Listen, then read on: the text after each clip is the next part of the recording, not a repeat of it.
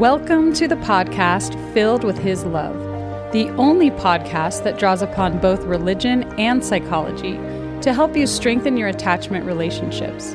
Here's your host, Dr. Russ Osguthorpe, Emeritus Professor of Instructional Psychology and Technology, author, and speaker. His latest book, entitled Filled with His Love Strengthening Our Attachment to God and to Others, is available on Amazon now. One of my favorite sports movies is Hoosiers. There's a scene in this classic sports movie where the new coach walks into this small town gym to meet his new team members. Seeing him enter, the team members rise to meet him, but one player stays seated on the bench. Wondering why that player didn't come forward, the coach asks, and, and what about you? The young man skulks toward the other team members, fixes his gaze toward the floor, and finally musters the courage to speak. My name's Ollie. I'm not no good. I'm just an equipment manager. The coach then tries to convince Ollie that because he's from Indiana, he can play basketball and the team needs him. As the season progresses, Ollie actually gets some minutes on the floor, and then, at a most crucial moment in the state championship game, Ollie finds himself on the free throw line with two shots. His team is the underdog, and he's the underdog player, short and a bit clumsy. So, at that defining moment, when his team is one point behind with only three seconds left on the clock, the other team calls timeout so they can ice Ollie. The coach says to the team, sitting on the bench, after Ollie makes his second shot, and then shifting his face squarely in front of Ollie's, and you will make that second shot, Ollie. Then he turns back to the rest of the team. You get right back on defense. Ollie approaches the free throw line with fear in his eyes, reluctantly plants his feet behind the line, and gets ready to make the shot. Two players on the opposing team taunt him as they pass by, one saying, I didn't know they grew him so small down on the farm. Hearing the taunts, his teammate comes up to Ollie, pats him on the back, and says, Don't pay any attention to them. Just put it in the hole. He launches the ball underhand and miraculously makes his first shot. As the ball swishes through the net, the crowd begins to roar. The score is tied. If he makes his second shot, Ollie will have helped his team achieve the biggest upset ever. He stares at the basket. Time seems to stop. Finally, he launches his second shot. And miracle of miracles, it goes through the basket again.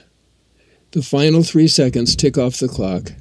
His team has won the state championship. Not long ago, a survey in Indiana asked respondents to name the most important sports event of all time in the state. That high school basketball state championship came up number one. It is also one of the most watched clips of any sports movie ever. So I've asked myself, why? Why is this clip so meaningful to people, and why was that unlikely victory that day in a high school gym in Indiana so memorable to the citizens of that state? Is it because we all like the underdog to win? Is it because we all feel a little bit like Ollie at times? Not talented enough, not smart enough, not worthy enough, not attractive enough? Is it because we don't like to be taunted as the opposing players taunted Ollie? My hunch is that the answer is uh, all of the above. We might all say to ourselves, as Ollie said to Coach, I'm not no good. I'm just a, and you can fill in the blank. So when we think of the attachment diagram, we find ourselves on the right side of the diagram. We don't feel like we're worth very much. And we've all known someone, like the players on the opposing team, who were so cocky, so self confident, that they made fun of those they looked down on. Those overly confident ones were on the left side of the diagram, feeling like they were going to win no matter what. Until recently, I had never thought about the relationship between pride and worthlessness and how those two conditions relate to attachment theory.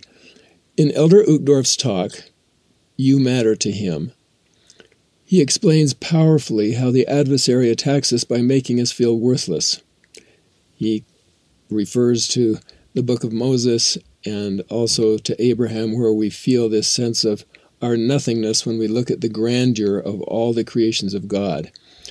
Elder Uchtdorf explains quote, This is a paradox of man. Compared to God, man is nothing, yet we are everything to God. Let me just read that again. I, I love this quote. This is a paradox of man, of all humanity. Compared to God, man is nothing, yet we are everything to God.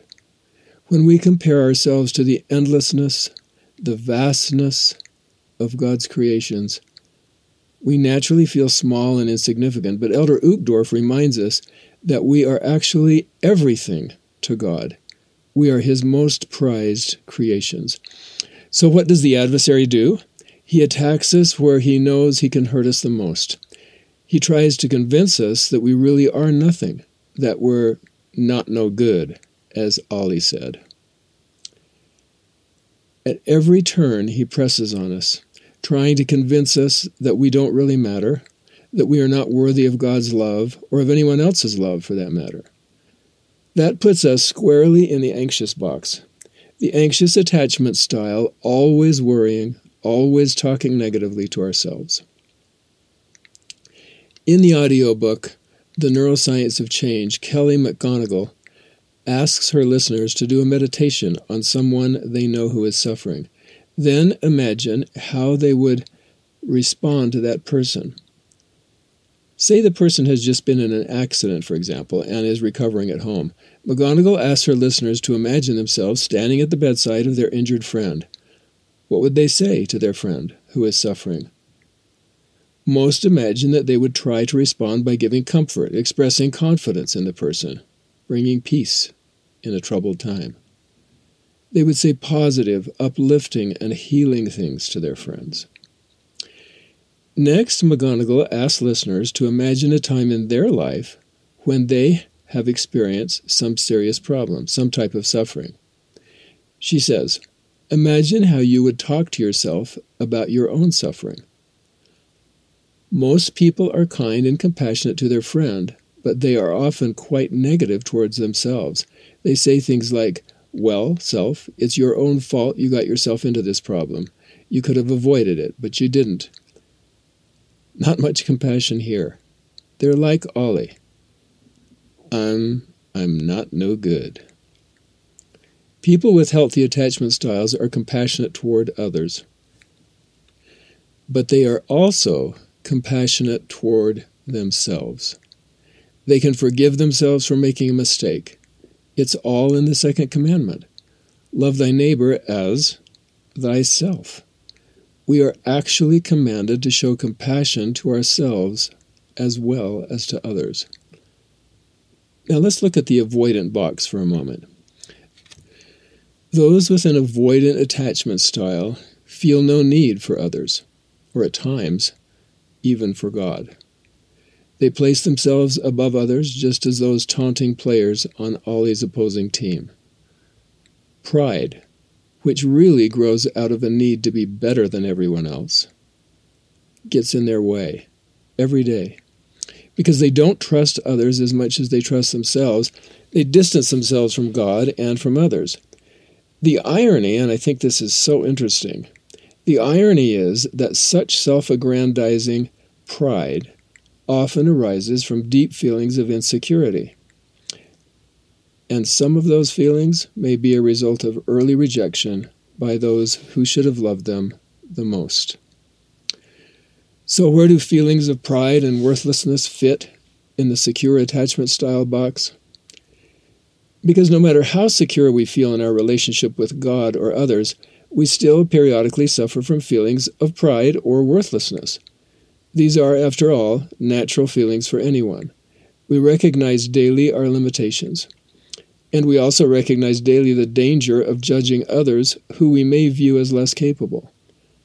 So, pride and worthlessness are part of living on this earth. It's when one or both take over that we get into real trouble with relationships. Those with secure attachment style experience moments of pride and worthlessness, but they don't go to the extremes of those with anxious or avoidant styles. And we haven't even mentioned the dysfunctional style, the mix of anxious and avoidant styles. These people are plagued with both pride and worthlessness. But any prideful feelings are a total cover up for their feelings of worthlessness. They seek closeness and then push it away. They crave social contact and then recoil when a relationship begins to get serious. When they retreat from a relationship or reject someone, they appear to be just like the avoidant person. But inside, they do not have the confidence of the avoidant person.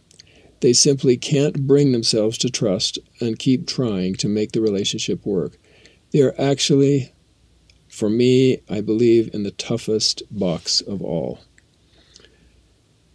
There is no question in my mind that one of the causes of the increase in anxiety, depression issues in our culture, particularly the rising generation, is due to attachment issues. The inability to form secure, safe, enduring relationships with God and with others.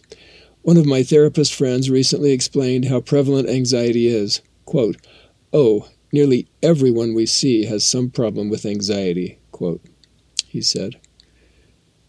The problems go all over the place, but at the root is often anxiety. They want to form lasting relationships, but sometimes drive the other person away because they are so needy, so afraid that they will be rejected.